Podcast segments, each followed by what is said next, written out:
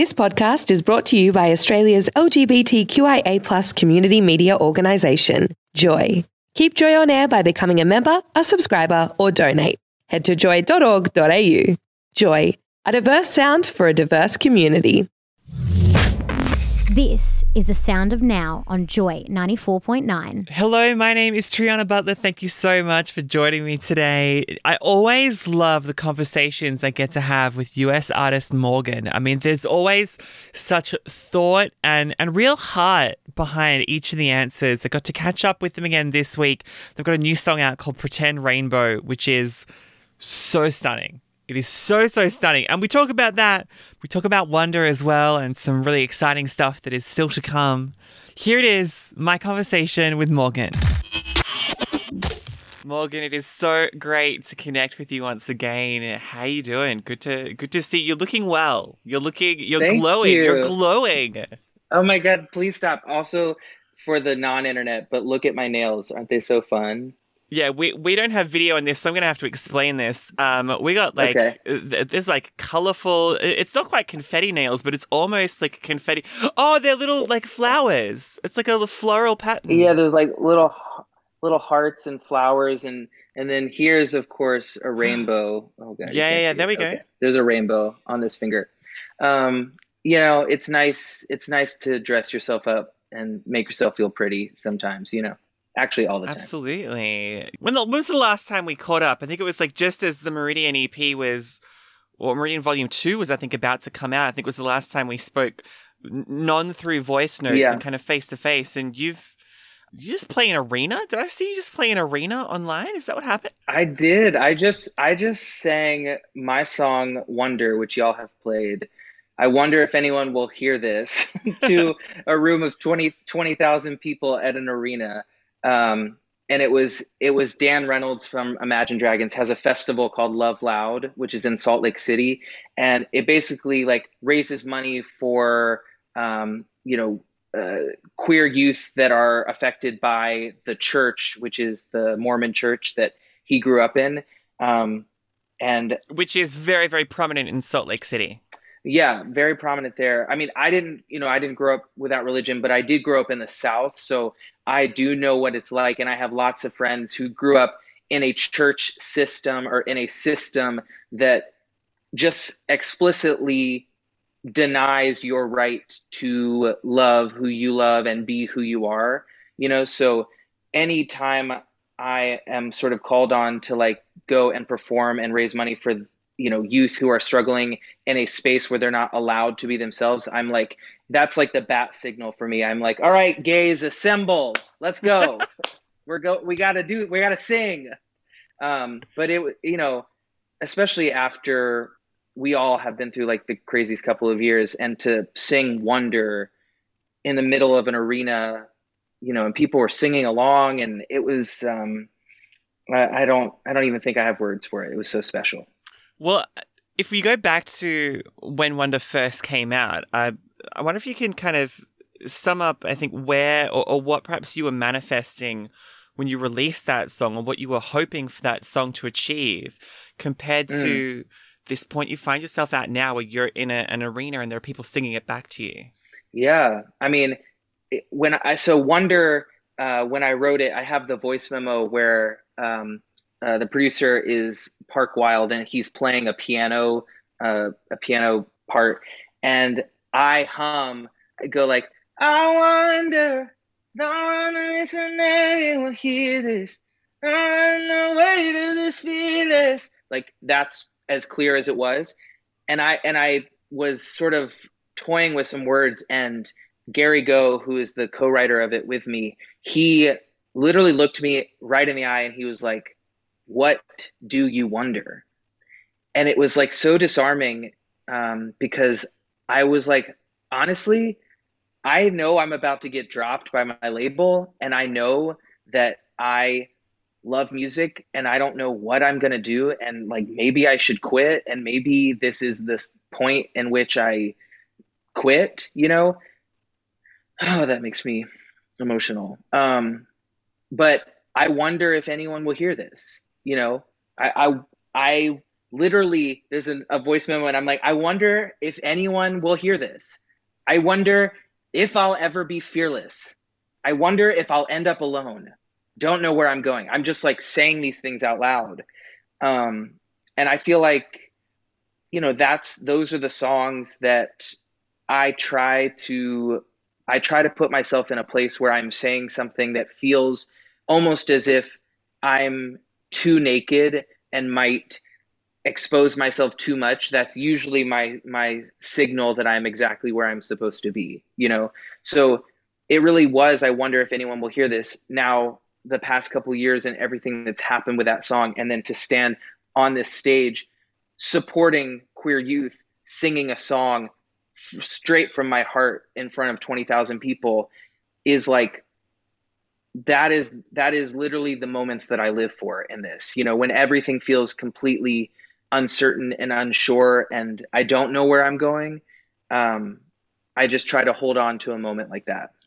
I mean, you've had over the last couple years since being dropped from the label and going independent, you've been able to go out and eventually tour that music that you were not sure whether it was going to get out into the world or not what's the reaction been like in those settings where it's been I, think we can say a little more intimate i've seen videos on instagram where those gigs are mm-hmm. incredibly intimate and and people are just enraptured in in the message that you're sharing as vulnerable as it is well i i think that i think that if you are alive right now in 2022 kudos to you for making it through what feels like you know our own version of the dark ages because you know we made it through and sometimes i feel like we made it through like barely you know? And then to be singing these songs and hear people singing along or hear like where people have tattooed these words on their you know bodies because like these are words that um like literally maybe got them through uh pieces of this pandemic because they also got me through this pandemic. You know, it just feels like, uh, I mean, not even to be cliche, it feels like home. It feels like um, this is what I was craving. Like when I was sitting at home making music just to try to keep going, to actually sit there in front of people, whether it's 200 people or it's 20,000 people, to sit there and sing these songs and hear people singing it back to me, like that is um, that's the greatest thing in the entire world. Like that's all I that's all I want. Um, it's it's really special. Well, speaking of something that's really really special, this new song that's just come out, "Pretend Rainbow."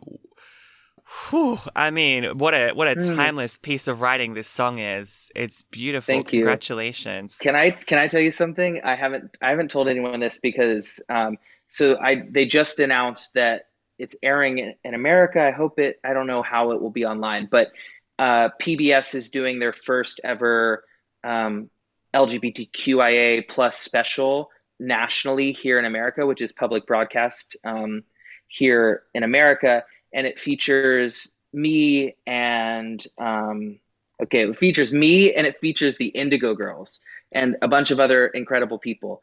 And I perform Pretend Rainbow with a full orchestra in this uh, in this television special. And after I performed, um, the Indigo Girls were standing there, and they go, "Well, that song feels timeless."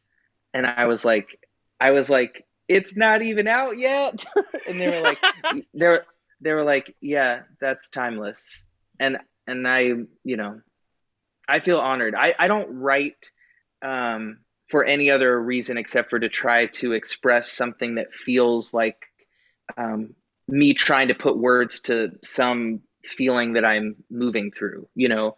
And I just moved back home and being in the South and being in a place that triggers all of these like scary feelings of like you're not allowed to be yourself and you're not allowed to have color and you're not allowed to, you know, live as who you are in a weird way i feel like i moved here in order to confront that and in order to be bolder and to be louder and so yeah, I wrote Pretend Rainbow. Was like one of the first songs I wrote moving back home. And I wrote it like walking in the hills behind my house.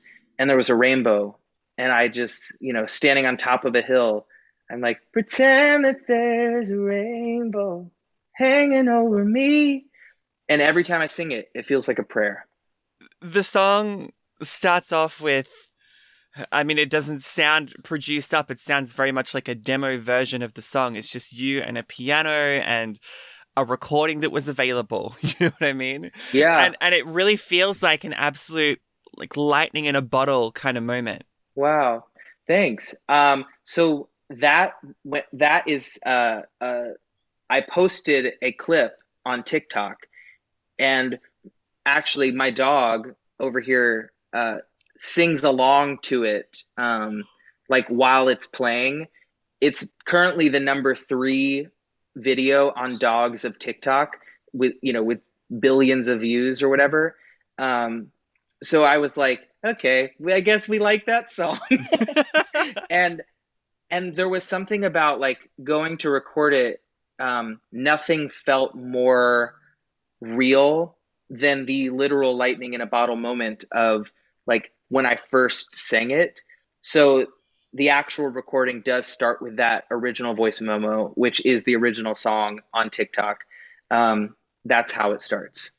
And then this is also the first song I fully produced. And that was also like a cathartic, beautiful process for me because it was like one foot in front of the other. I was just like, this feels good, this feels good, this feels good. And then all of a sudden, I was like, this song feels like the exact version I have wanted it to be. How did you find having a go at production fully yourself for the first time? Well, I mean, I feel like there's always this thing where I don't like to call myself producer because I I know that there are producers who know more about plugins and like sort of more technology and stuff. But you know, there are also producers like, you know, Rick Rubin, who he's not at the boards, he's you know behind and sort of having this vision moment. And I've just never, I think I've been afraid to call myself producer because I look up to so many people as being like such incredible producers, but truly. I'm always in there being like, I like this, I don't like this. Like, can we try this? Can we get in there? Um, it's just this time it was me in my house being like, well, I could wait for someone to like help me figure this out or this feels good to me and I'm just going to keep going and add one layer at a time and all of a sudden you know I was like this feels like um I think that's what I'm aiming for in, in recordings. I'm I'm trying to capture a moment you know. There could always be so many versions of a song which you know obviously i've shown that with wonder that like i believe songs deserve like so many lives you know. But if i were to capture this moment of me in nashville feeling my heart and feeling my way through this moment that is what this version is just looking it up sorry it's like 2 minutes 38 while we're talking about like versions of songs feels like it's written in a way that we could very easily get like a guest artist to add their own kind of verse onto the end of it. Do you know what I mean? Like it feels like it's written in a way interesting that is going to lead to a whole bunch of collaboration with other artists who are also in a similar kind of space to you. I love that.